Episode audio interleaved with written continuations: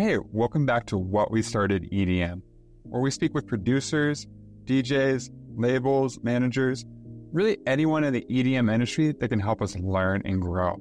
Today, we speak with Goons, a producer with millions of streams on Spotify and an official release on Proximity. In this episode, we talk about getting on a Spotify playlist. We talk about finding a vocalist.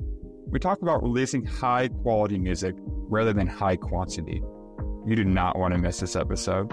And then, yeah, Sean, I just want to get an idea of how you really got into music in the first place. Like, what's your whole story? Yeah, uh, I think it's very similar to a lot of other people's. Um, I think the SoundCloud era played a huge, a huge role. I'm sure, you know, everyone says that, especially for electronic music. But uh, around like twenty twelve, twenty thirteen, I was... Yeah, it was like fourteen, thirteen, and um, kind of just getting into music. And yeah, SoundCloud was the place to be. People were, you know, that's where all the action was. P- people were, were posting things, and your favorite artists were kind of, it was almost like a social, more like a social network than um, and music, which I guess was the point. Um, and yeah, you kind of get, just get really, or I got pretty, pretty into it, pretty, um invested in keeping up with artists. And I just that that's what I did. Like every day I would check SoundCloud, I would kind of like look for music, and eventually I started to kind of just get curious. Like um I remember there was this one song, like Dubstep was like starting to come out, like starting to really get popular, and there were just some crazy things that were going on, and I was just like, yeah, I, I need to like figure out how these sounds are made. And it was really kind of like dubstep in house and like different things like that that I was hearing on SoundCloud. Um, that I I downloaded F L Studio when I heard this song by this guy. I remember his name, Speaker of the House. He was like a yeah, I don't know, people might know him, but way back he was putting out like kind of electro stuff. Heard one of his songs and uh, automatically pirated F L Studio. Of course, that's the That's the blueprint. Um, and yeah, I kind of just started fooling around. Uh, that's kind of how I got into producing, and it just kind of evolved from there. Like it turned into something, like from kind of a hobby into something that I started taking seriously and trying to, you know, cut out time for. Um, and then, yeah, I kind of eventually turned into, yeah, DJing a little bit, producing for other people, producing for myself, putting out tracks. So it's it, it's grown, and it's been it's been fun, but it has been, again, like I said, it's been a long a long time, which is uh just funny, but it's great. I meant seven or eight years since your first post on SoundCloud, right? Yeah, yeah, that's a long, long time.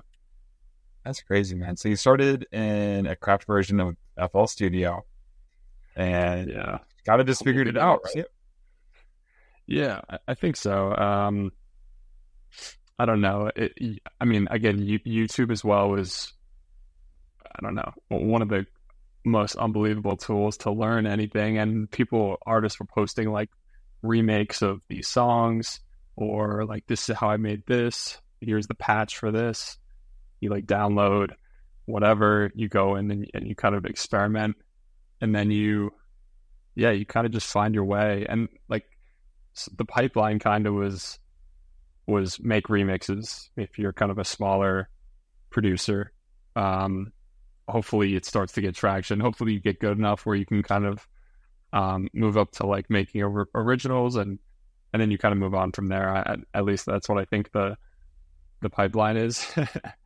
um, and that's kind of how you learn. Like, yeah, you download software, I think it's remixes, or if you're like a vocalist or you want to do some other other things, then you can um, kind of fool around with your own vocals. But it's just it's just that YouTube, talking to other people.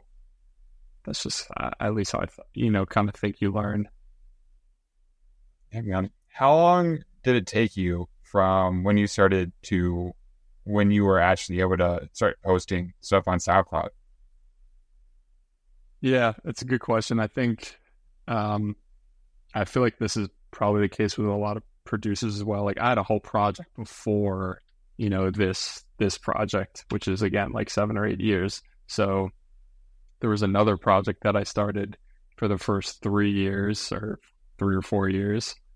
Um, and yeah, that's where you, you really find like the stuff that's so bad. Um, but it's, it's amazing to listen to now, but it's just so bad. And that's kind of how you learn. You kind of just continue to continue to grind, uh, and put out stuff. You have to put out stuff. Um, you talk to people, like collaborate, just, just get yourself out there. And then once you're ready to, you know, kind of make a move. Like I, I felt like I was at some point, I was kind of like, things were starting to sound good enough. Um, I was like, screw it. Like, well, let's kind of put together a whole new project and, and like vision and, and really start to invest in that. Um, yeah. So I feel like there's a breaking point, and some artists maybe just continue with their, you know, their original project, um, which, which is fine too. It's just, I guess, depends how you want to, yeah, how, how your path uh, is. And if you want to make, you know, another project like that. Yeah, I think that's that's kind of the kind of the process, at least for, for a lot of producers. Yeah, man. So for you, it made sense to pretty much abandon the first artist project you did and then create Goons? Yeah, I, I think so. Um, there's something about rebranding, which, I don't know, it could be good or bad. Like, it obviously worked out for Marshmello. Uh, he was like a Dubstep, I, I don't even remember what his alias was. He's like a Dubstep D J, talented, obviously. Um, but it, yeah, it just, it kind of depends on what, what you want to do.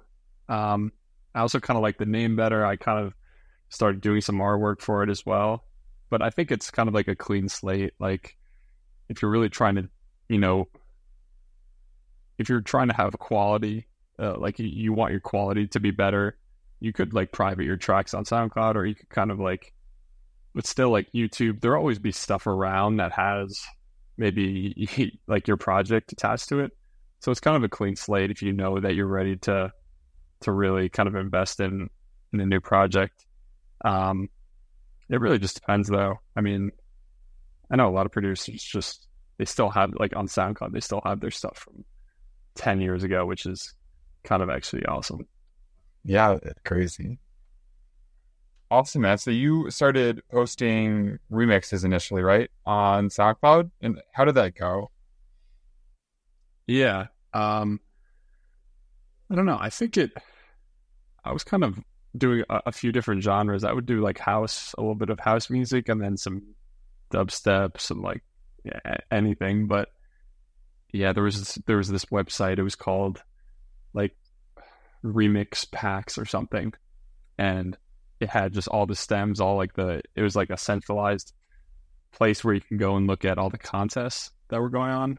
Uh, and ultimately, like, yeah, like if you want to, there were con- like in, the, in those days, I feel like that's fizzled out a little bit, but in those days there were artists were, were holding contests, remix contests, and there were actually like prizes. There were like, you can make money off, like you can, that you can actually do this and make money, and also get it maybe posted somewhere on, on Spotify or, or wherever and make it official. Um, so there was like a lot of, uh, at like, at least back then there was actual, um, incentive to do these contests. And so that's what kind of brought people to it. Uh, and then also you get good publicity and, and whatever, but yeah, like I would just go on that website and just look for stems and just pick out a bunch of bunch of songs uh and kind of just go go through and make different remixes and and like kind of select which ones I liked and post on SoundCloud. And again, SoundCloud's amazing because there's an algorithm. Re- reposting kind of before repost got got a little bit broken, but there's an algorithm where you you know you can reach anyone, so that's that's kind of the, the beauty about it as well. And on SoundCloud, it's not really like Spotify or Apple Music. Like SoundCloud, if you post a song, there is a way for it to potentially be shared with other people without you doing any work, really, right? Like you don't really need to do too much marketing. Right. Yeah, exactly.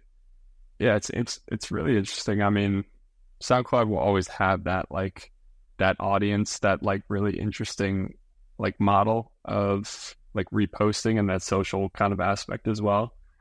Um, that Spotify doesn't really have, Apple Music, these don't have. Um, I think, I don't know if this might be unrelated to your question, but I think where SoundCloud kind of, it unfortunately kind of got less popular is when reposts started being like sold for money, and people, people kind of, because that's what kind of drove it. Like I would hear new music. That's how I discovered music, because my favorite artist would repost, you know, another underground, you know, someone who's coming up. Um, but then people started selling them for money, and then your, you know, your whole feed, like the whole point of, uh, of SoundCloud kind of a discovery, it kind of got a little like diluted with, with that. Um, but still amazing. And I forgot what your question was, but hopefully I answered part of it. it was, it was more of a statement, but you answered it. Yeah, man. So if you, things have changed, right? Now SoundCloud, like you said, is really not as popular. How do you go about like releasing right. and, and promoting your music now in this in twenty twenty-three? Yeah, yeah, that's uh, it's it's changed so much. I think uh, since you know when when you started, yeah, I, at least when I started posting remixes and posting things versus now. Um, So how, how you release music, I, how I do it at least, is I'm just really trying to put out the best quality. So it's, unfortunately, it's it's less songs, and it's it's trying to be higher quality. There's trying to be more thought uh, put into it. Um, and the way you advertise it is, I don't know, it's it's really just social media now. Obviously, everyone knows TikTok. It, it, that's how you... Uh, kind of go viral, but I've seen a lot of other D Js and uh, uh, like other producers use Instagram, and there's like they've gotten good traction.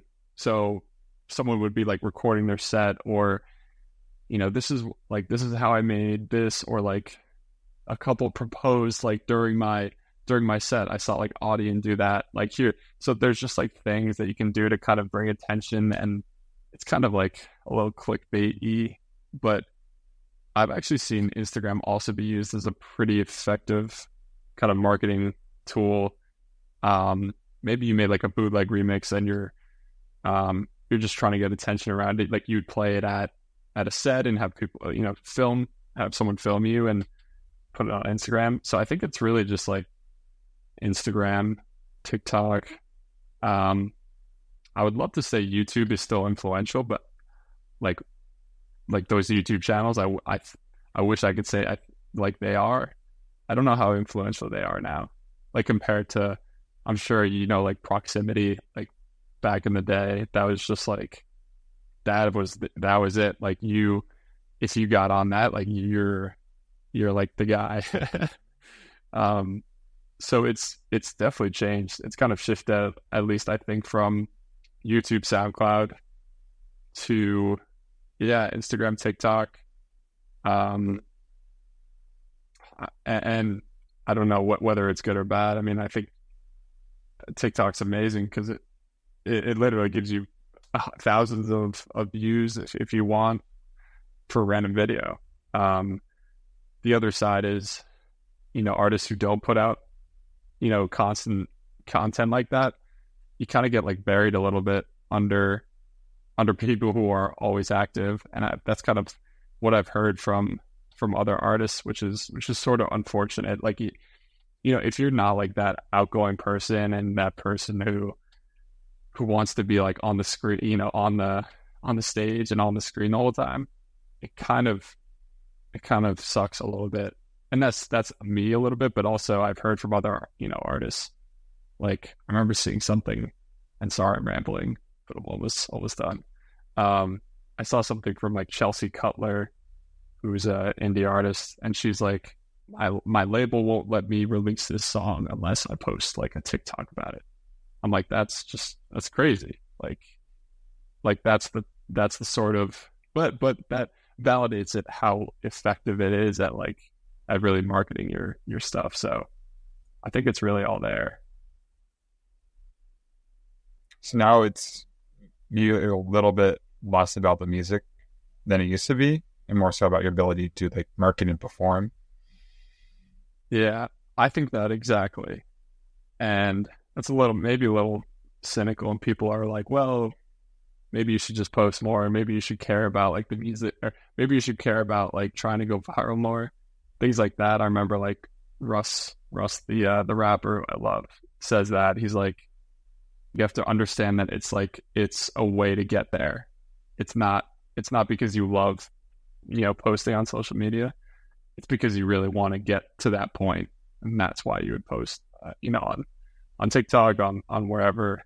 Um, but it, yeah, it's unfortunate. Like if, if you're just not that, n- not that sort of person, um, you know, like if you just want to focus on the music, you don't want to really, and it takes time to like make, you know, make TikToks or edit videos. It, it takes a lot of time. So, um, if you really want to, want to focus on the music, um, yeah, you might be at a disadvantage. Um, but hopefully you can make up with that with talent. Yeah. Well, for you person- personally, John, what have you found that works? Because it doesn't seem like you do too much content, right? Yeah. And, and that I've definitely thought about that. I, I almost do none. I mean, if I'm releasing something, I, I try to, I reach out to, um, to YouTube channels, um, to see if, you know, they could support or get a, a post or something like that. I would make like one TikTok, maybe two TikToks of how I made the song, and try to make it really short. Um, what I found works is, is actually kind of a combination. Like if you're able to get some support on YouTube, I, I do think YouTube channels, if you know what, what you're looking for, still kind of works. Uh, if you're able to get through the door. Um, and also, yeah, Instagram and TikTok. Like if you just, I like being kind of granular. So I like doing like how you made, how did I make this synth, or how did I make, you know, yeah, this, or how did I sidechain something? How did I mix this down?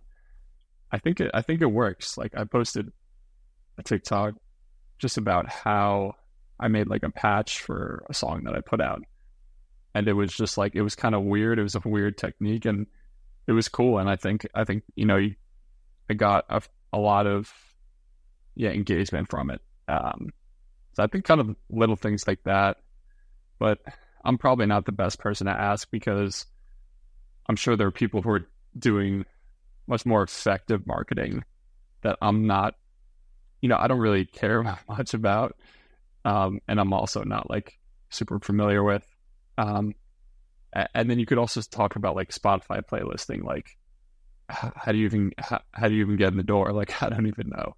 Like that's, and right now that's like kind of the be all and all, and uh, will be for the, I don't know, I don't know how much longer, but it seems like if you don't get that, like, you, you know, you're kind of, you're, you're stuck in a way. Maybe you can get some support from, again, these other channels, but, um, yeah, it seems like that's, you know, that's also, if you can get some sort of support, you, you open the door to thousands of, of random people, maybe tens of thousands uh, listening. But I don't, I have no idea how that works. I don't think anyone does, except the people who are uh, in the editorial, like editorial staff. So it's an interesting one. Have you tried to get on any playlists? Yeah. So I actually, I got, so I put out a song in twenty nineteen called Catch twenty-two, and it got on a playlist. It got on three playlists, like all when it, all when it came out. And one of these playlists had a million followers. It was an editorial playlist. And the song now has like two and a half million views.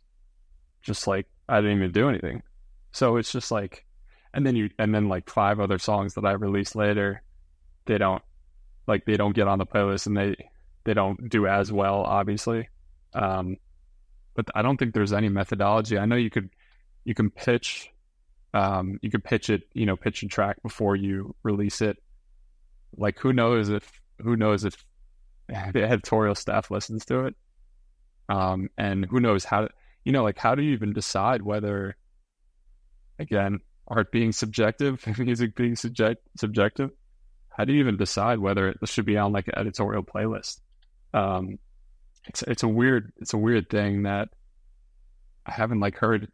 I, I wish people, or maybe Spotify, talked about it more, um, or Apple Music as well, because it's just weird. It's just, you know, one or two people kind of deciding fate of of songs. It's kind of interesting, but like, again, they can do what they want, but I know there's so much power um, that it's it's sort of sort of tough. If you don't get it, then it's um, if you do get it, it's great. But if you don't, you're kind of, you know, kind of disappointed. So you don't really know how that happened though with Catch twenty-two? Like, do you apply or anything for to be on the editorial playlists? Yeah, so you pitch it. Like, if you get it, if you upload your track, yeah, two or three weeks in advance to Spotify, Apple Music, you get to pitch it and submit it through kind of a form, uh, form stack. And ultimately, it says it goes to the editorial staff and they review it.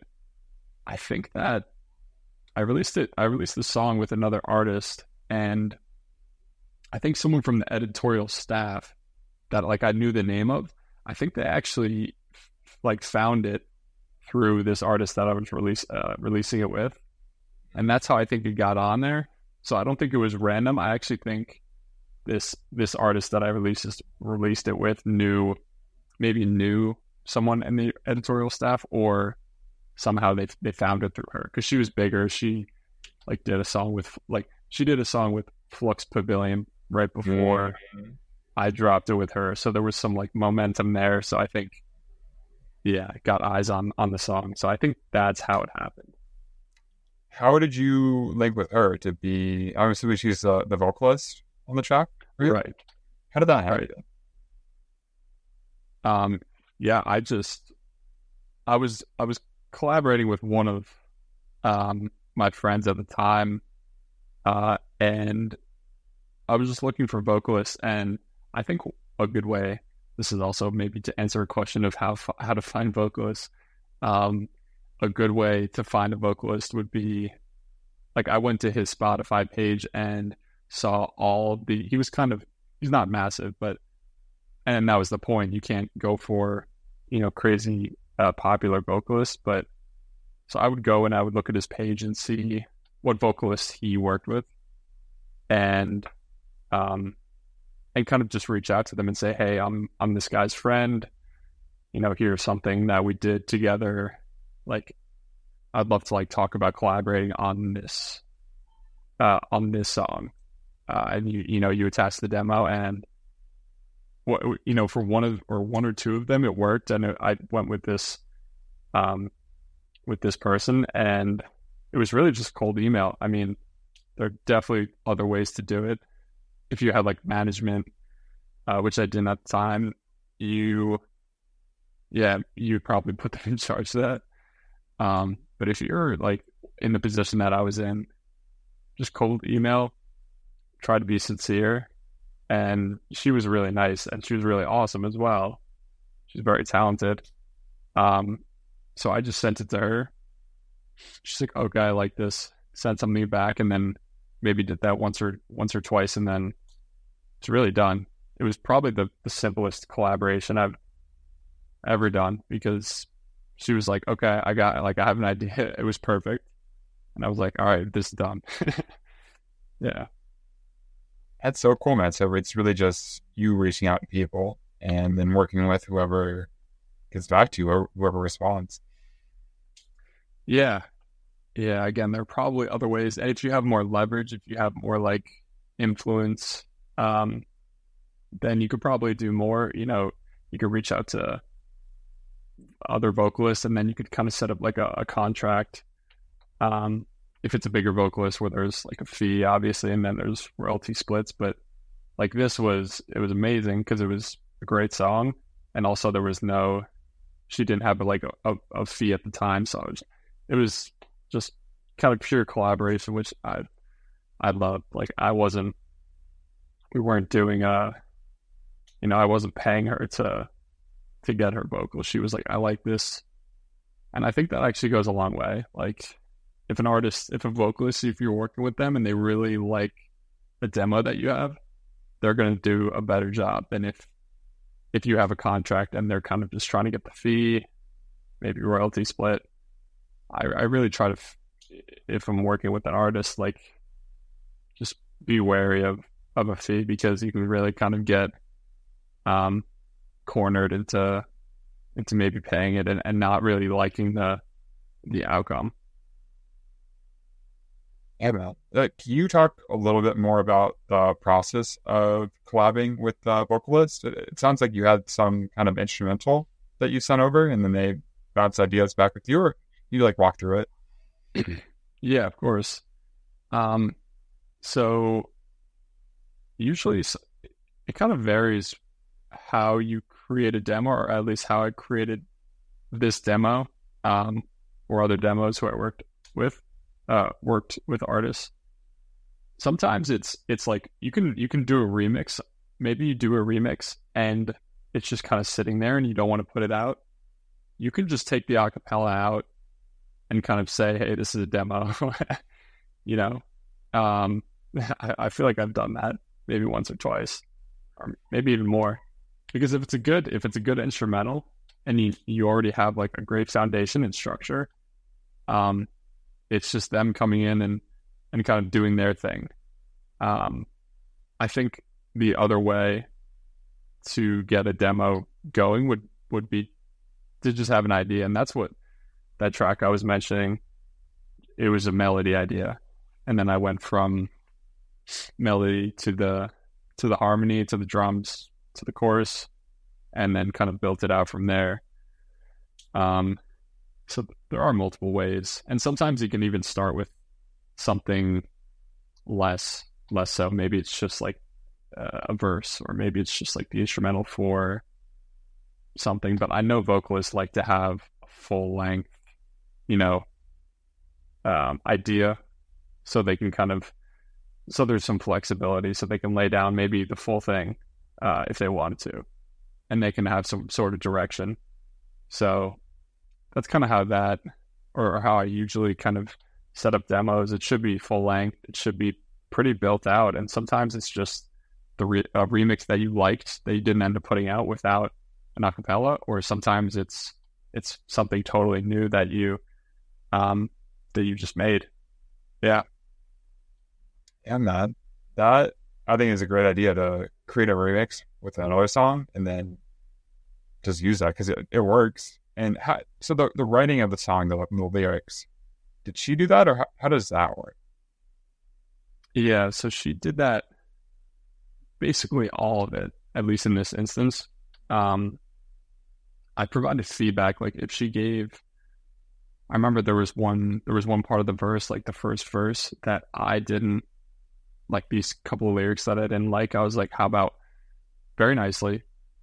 Because you don't want to be too yeah, to be like forceful, because ultimately they're they're the lyricist most of the time. Sometimes, unless you're like uh, Drew from the Chainsmokers, you can do everything.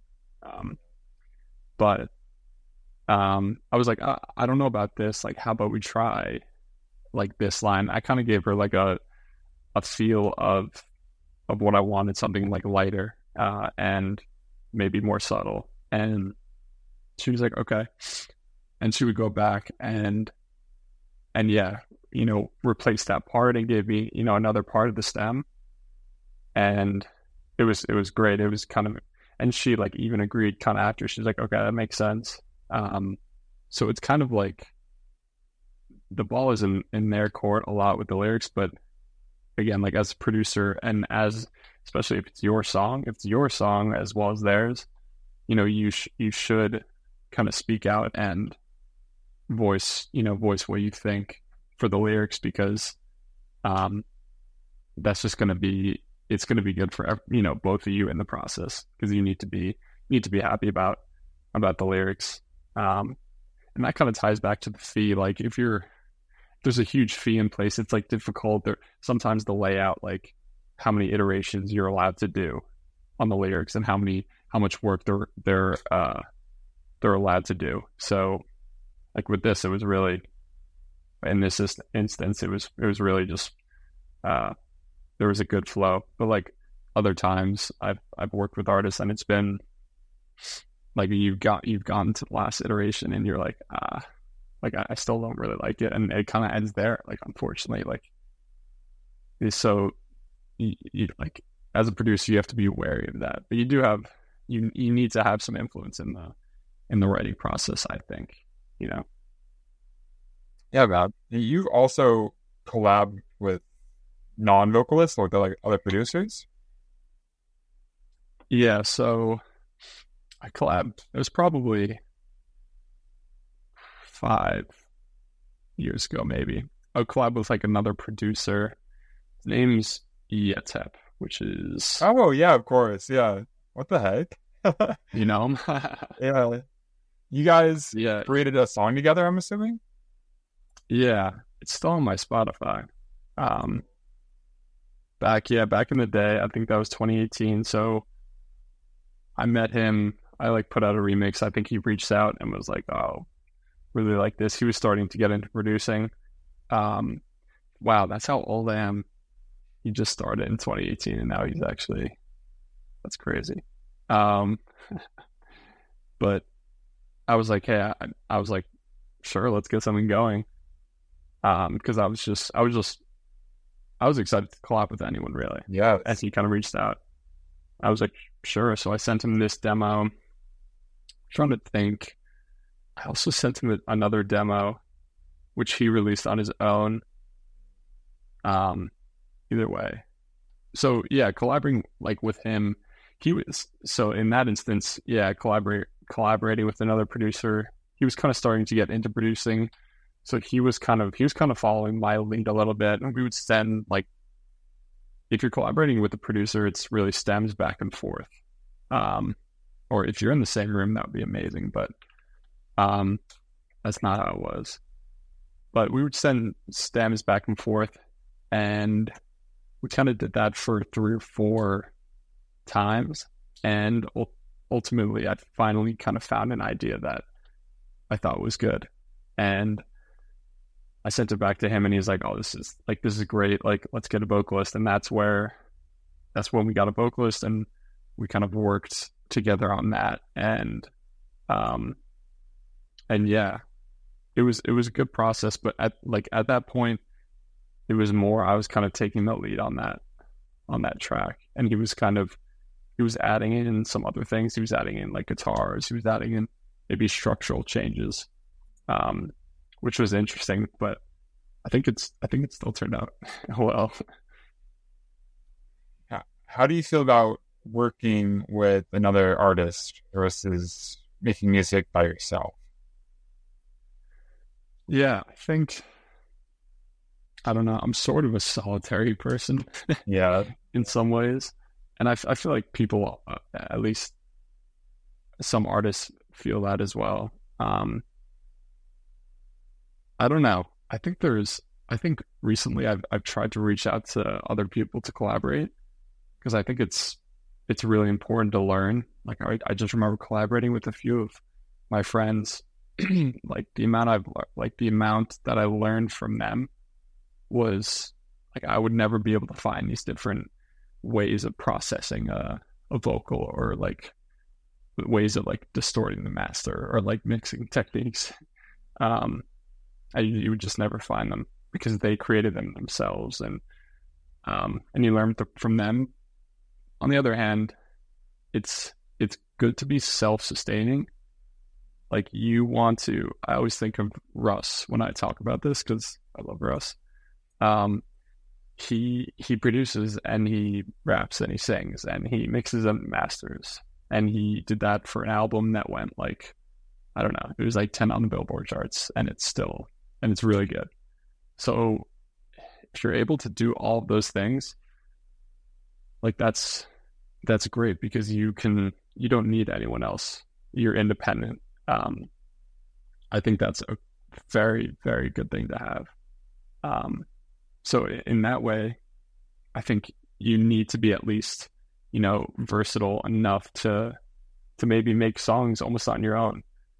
Um, on the other hand, collaborating is great. Like you learn a lot, and if, especially if you like someone someone particular, Like you can you can make something that's that's really really good. But I think for me it's um it's sort of solitary, just because control, I like I you know I need I don't know if I would be able to to get through something. Like if someone disagreed with me on like a point, I would be like, no, we we, we can't do that. So really collabing with other people can be good for learning new techniques, and this is also really exciting if you get to work with someone that you really like. But um, but also you want to be able to rely on yourself and be able to do everything. You don't you don't want to be relying on someone else to be, get a song done, right? Yeah, I think so. I mean, you know, if you're if you need someone else to to play your, you know, play your guitar or give you like piano samples, I th- I think like a, an expert guitar player or or someone that that's helpful. But um, at the same time, like whenever you want to do something or, or you want to add something, you know, it's it's a conversation to them. It's time taken. It's it's maybe resources. Maybe you have to pay them as well. Um, so it's, you know, in that way, it's not it's not helpful. But again, like uh, on the other side of that, there's like, I'm not an expert guitar player. I'm pretty good. Like I'm good enough, but I'm not going to be able to create these pretty crazy, you know, guitar loops that someone else might. So that's when like collaboration, like that's when I think it's beneficial. If there's like an expert that's going to come in and, and really help, then I think it's, it's, you know, great. But like, would I ever count on someone for synth design? Probably not, because that's like that's why I'm, I'm that's why I'm here. You know what I mean? Yeah. Evan, you said you mostly produce on your own. What does your workflow look like when you're creating a song? Yeah. Um, so I have I have a setup, not here, um, actually, sort of here. But I have uh, a guitar, um, acoustic and electric, and at least for setup. And then I have a like a forty-eight key uh, MIDI keyboard to play a little bit of piano. I'm kind of trying to teach myself a little bit. Um, and then Ableton. Um, there's audio MIDI interface. I also have a Kemper amp. So a Kemper amp, I don't know if you've heard of it. It's like a guitar. It's like an amp, you know, it replicates an amp. It's like an amp simulator. And there are plugins that can do that. Like I'm sure if you wanted to play guitar in, you could use a, a software uh, plugin. But so this is like a hardware um, plugin. So it sits like right over here. You, you can kind of modify uh, a lot of things about the tone of the guitar, and it's absolutely amazing. Um, so that's kind of the, the setup. Um, nothing, nothing crazy. I wish I had more hardware, but that's, that costs money. Um, and that's, which is unfortunate.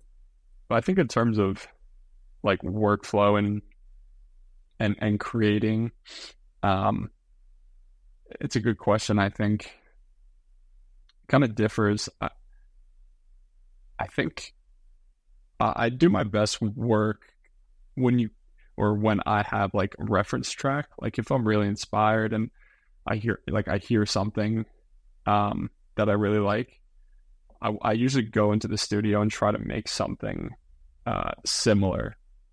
And it kind of that kind of sounds, you know, not creative, but I think it helps you because it kind of gives you uh, direction, kind of like a remix does. Like you have the acapella and you have kind of like a B P M range and you have the key usually. Um, so, so like having a reference sort of track, uh, going into, to creating, I think is helpful. So it usually starts with that. And then you kind of, and then that's where you kind of go off and get to, um, you know, get to do whatever creative things that, that you'd like. Yeah. Yeah, man. So you don't really have a specific set of guidelines that you follow every time. Really, like, you often start with a reference track, but you don't have like, like at first I do this and then I do this. You'd be like a little all over the place, or no? Yeah, kind of. I know artists like some, some artists have like templates, uh, like when they, if they're like F L Studio or Ableton, like you open up, you get like automatically have a template of, of stuff that you already want loaded. Um, I, I, I think that's good. I think also I just like totally, totally blank, like let's just experiment. Um, but in terms of, I don't know, starting a song, it's usually just, you'd start with probably like a loop, or in terms of a remix, in terms of a, a like E D M song, you'd probably start with the chorus, or at least I I start with the chorus, because I think that's the most obviously important part of the song. It usually is, um, and if that's there, if there's if there's a chorus that's that's good, it's probably going to motivate me to to finish the whole thing. So it's usually just maybe like a build, start with a build, and then you kind of go into into the chorus and try try to like build something that's actually going to motivate you to to want to collab, you know, send this out to get a vocalist, or if you wanted to, you know, do your own vocals or something like that. Um, but I think I think one last thing on that, like I think you also have to kind of create something new. That's really difficult, but there always has to be something about like a song, or if you're building a chorus, like that you, you're like, this is cool because I've never done this before, or I haven't, you know, I haven't heard this done, like been done before. Um, I think that's also a motivating factor. Um, yeah. Yeah, man. So every song you make, you should be trying to create something at least slightly new, or like add your own inspiration into it, right? Yeah, yeah, I think so. I mean, one of my favorite artists is uh, Gal Matias. Do you know who he is? Got it. Okay, he's absolutely amazing. Um, but yeah, you got gotta look him up. Um, I'll actually I'll send a song either after this is done. Um. But like his his philosophy is like, if I'm gonna put out a song, like it's going to be something that, you know, the samples or the or the the patches, they're, they're gonna be something that people haven't really heard before. Like the atmosphere, whatever, people are, aren't going to have heard this before. And that's what like motivates him, and I think that's kind of kind of he's kind of right. Um Because that's ultimately, you have to differentiate yourself like in some way. So like that's how he starts a song. He's looking for something really unique. He's looking to really like chop something up, chop a sample up, or do something crazy with with reverb. Um, so I think that's that's another another important thing when when starting a song. It it has to be has to be something that you go like, okay, like this is like this is cool because, you know, I, I just figured this technique out, or, you know, I haven't, like I don't even know how I did that. I think that's important to the songwriting process, kind of. Yeah, man. What does it mean to you to be successful with music? Yeah, it's a good question. Um, I don't know. I think there are definitely varying degrees. I mean, to be successful, I remember like listening to Proximity growing up for, yeah, since like twenty ten, all my friends, that's where we found, you know, our songs. Um, I was like, I was like one day, like I have to get on their channel because it's just like, that's, that would be crazy. And in like twenty thirteen, twenty fourteen, I was like, that would be insane. And like, and then fast forward like five years later, and I, I, like I got on the channel, I was talking to the, the owner. I was like, this, you know, in some ways that's like that success to, to set to kind of set a goal and have that, um, that ambition, and then actually achieve that goal. Like that, at some point you could say, I could have stopped like right there and just said, that's, you know, that's, almost good enough because, you know, you set that goal and and achieve it. Um, like that was a huge that was a huge point of success for me. I think like I think another uh, degree of success is like your friends like listening to your music.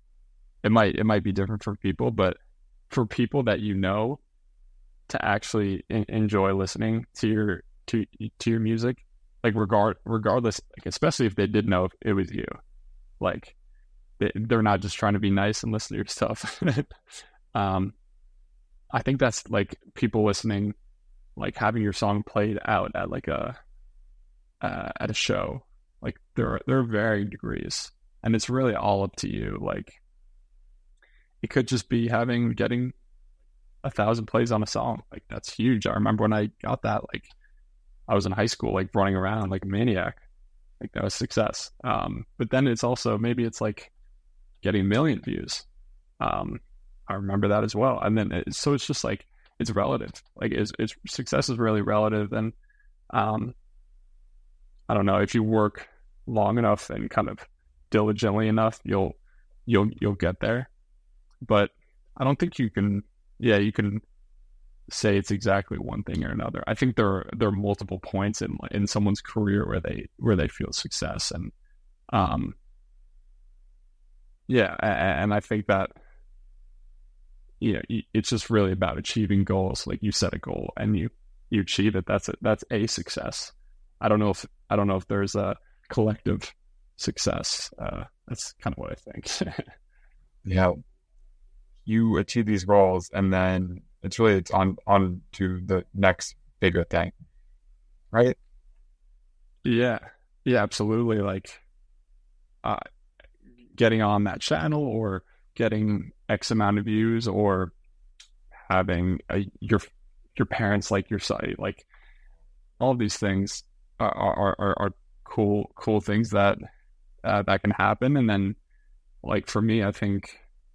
Uh, a goal I set like last year was was like to to sing and and rap more and, and songwrite more and use my vocals to to try to be again like sufficient um, or self sufficient, and that was another goal. And I I put out you know a couple of tracks where where it's just you know it's just me. There's no vocalist. There's no remix, and and that's been like even even if it doesn't have you know uh, ten million views.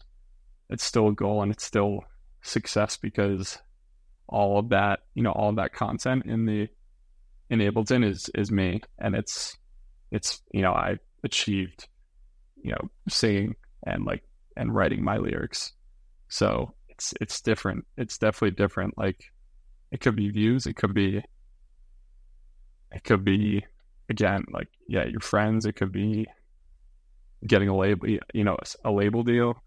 Could be a lot of things. Um, I think it's just up to you to really determine it. No, you have to define what success means to you. Really, right? Exactly. Yeah, yeah. Yeah, it's true.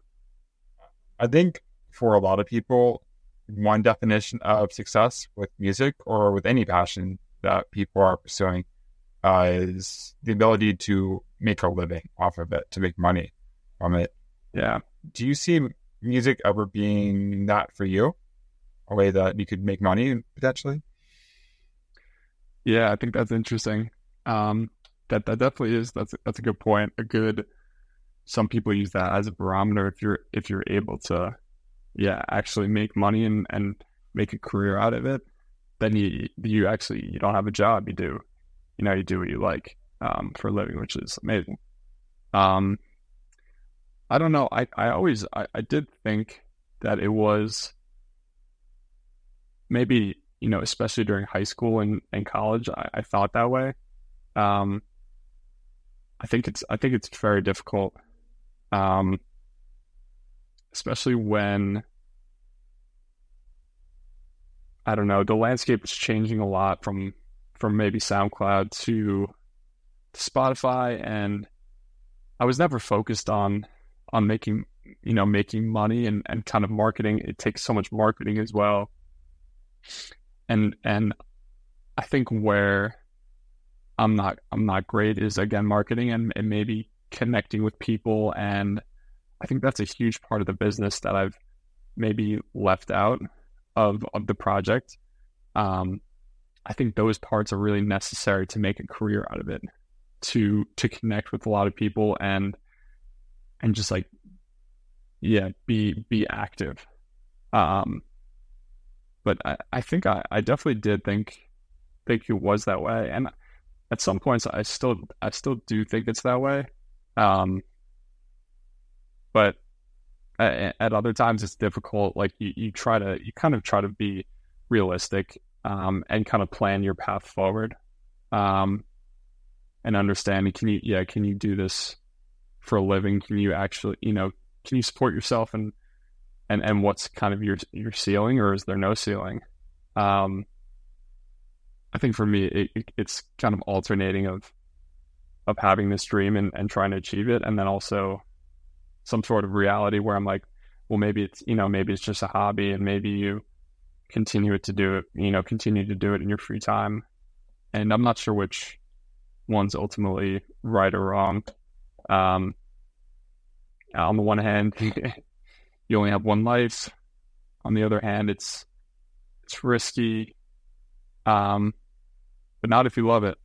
Um, you'll still you'll kind of grind and, and do do what you you want, even if you don't make money.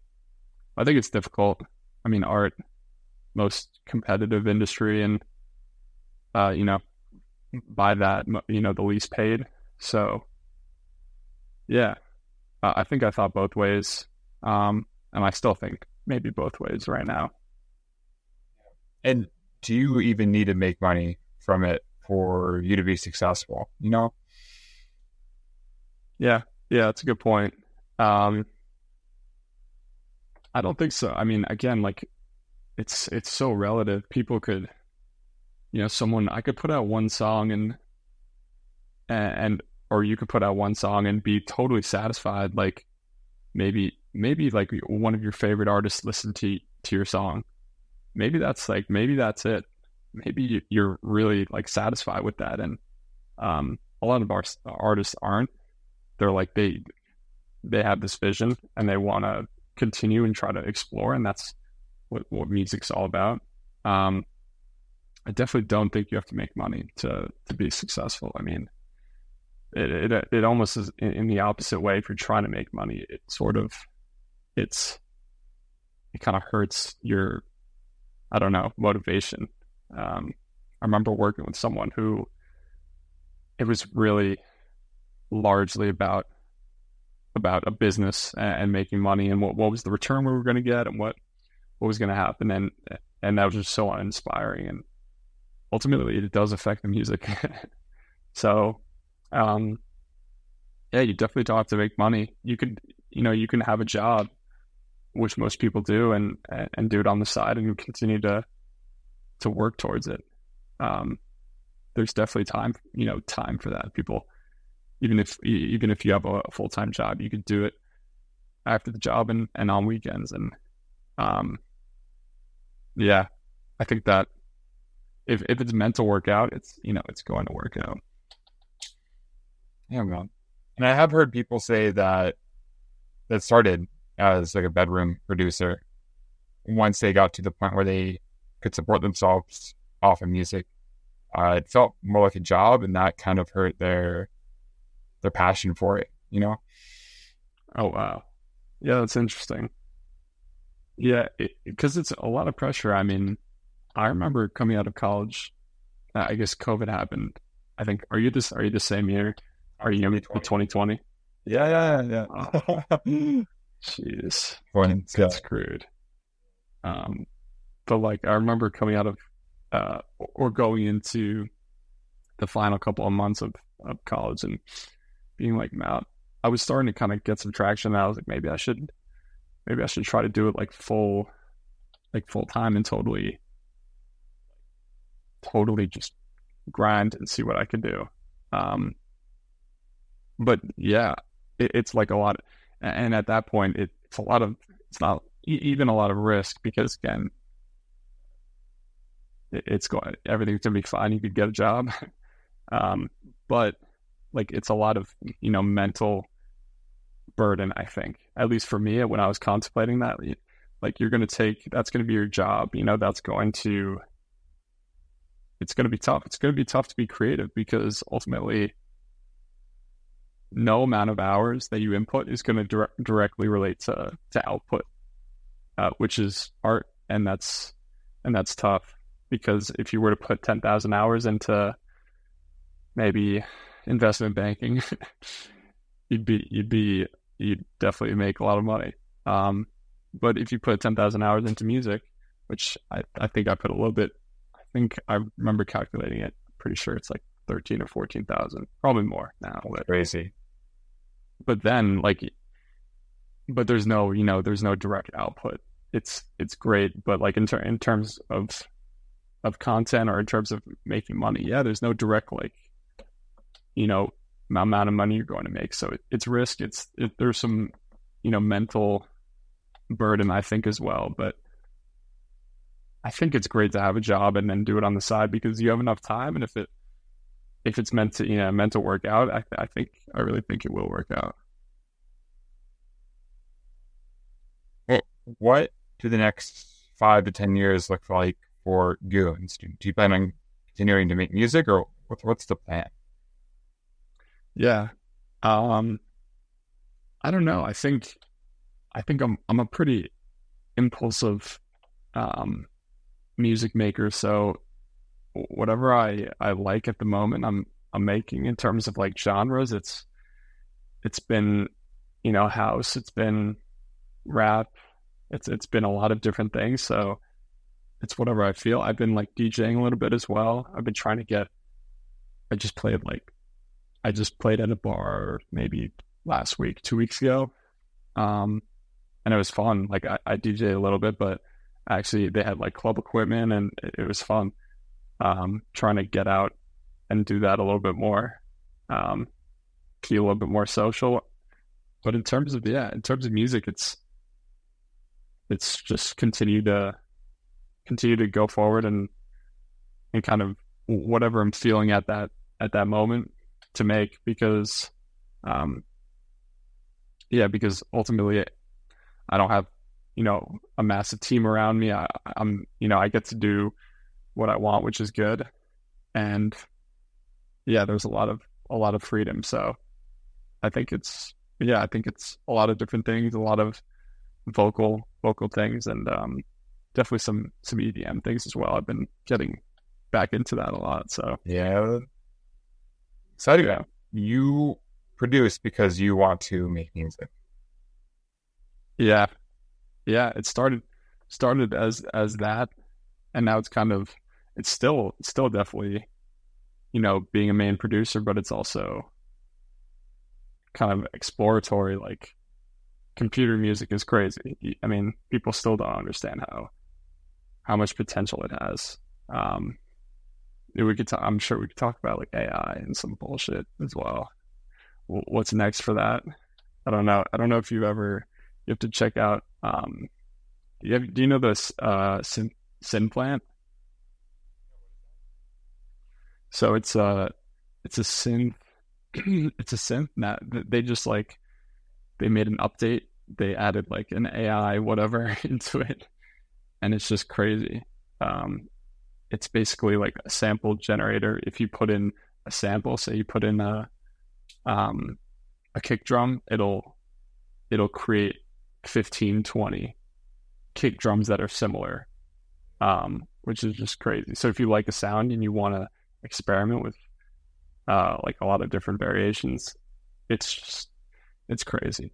But again, computer music, it's it's definitely the place to be, I think, and, and definitely a good thing to to have. It's uh, it's amazing, amazing what you can do. What is that synth called? It's called Synplant, S Y N P L A N T. Yeah, you have to watch at least watch a video. It's yeah, you get so um, so excited. It's yeah, very cool. It's so it's so exciting. It's just the beginning too. Yeah. Yeah, I think so. I mean, it's just even even. I remember watching like a interview with Skrillex, and he's like, This was back in like twenty fifteen or twenty fourteen when they were doing Jack Ü, and he was like, people have no idea how like how many things can be created, you know, in, in computer music. It's just, yeah, people don't people don't understand, um, and there's so much potential as well, especially now. So it'll be interesting to see. Probably like an unlimited number of variations and sounds and just everything you can make. Yeah, I mean, like even if if you if you have like Serum, even if you have Serum, just the amount of things you can do, it's just doesn't make sense. Like Virtual Riot, I was watching a video with Virtual Riot, and it's just things you can do with a soft synth or processing. It's just, it doesn't make sense. It's crazy. Yeah, he does a lot of Serum, like sound design, right? Virtual Riot? Yeah. Yeah. Right. On YouTube? Yeah. He posts YouTube on YouTube? Yeah. Yeah, he does. He streams sometimes of him just like creating things, where he goes through like how he made a song. And it's just crazy. He uses Serum and processes with like Ab- Ableton stock plugins, or maybe he has some other third-party plugins, but it's just it's just crazy how you're able to transform a sound, especially if effect-wise, like post like post effects. It just doesn't make doesn't make sense, and there's so much creativity. It's yeah. So yeah, I'm I'm excited for for that for that stage, and also to to, to explore that explore that um, part of electronic music a little bit more, like sound design. Definitely not. I want you to share where people can find you and in, in your music. Yes, absolutely. SoundCloud, We Are Goons. That should be the U R L. And then Spotify is just Goons. I think there's there's maybe one more, but I'm definitely better than them. So just type in Goons. It should be good. Awesome. Those are those are t- those are the two places. And on Instagram, Goons Official. That's it. Perfect. Awesome. Thank you, Sean, for doing this interview. I learned a lot. It was great talking to you, man. Appreciate it. Of course. Thank you, Ted. Hey, thanks for listening to the podcast. You can find us on Spotify, Apple, and YouTube. Just search What We Started E D M. If you would like to reach out to us, shoot us a D M on Instagram. It's at what we started dot E D M. Thanks again. Catch you next time.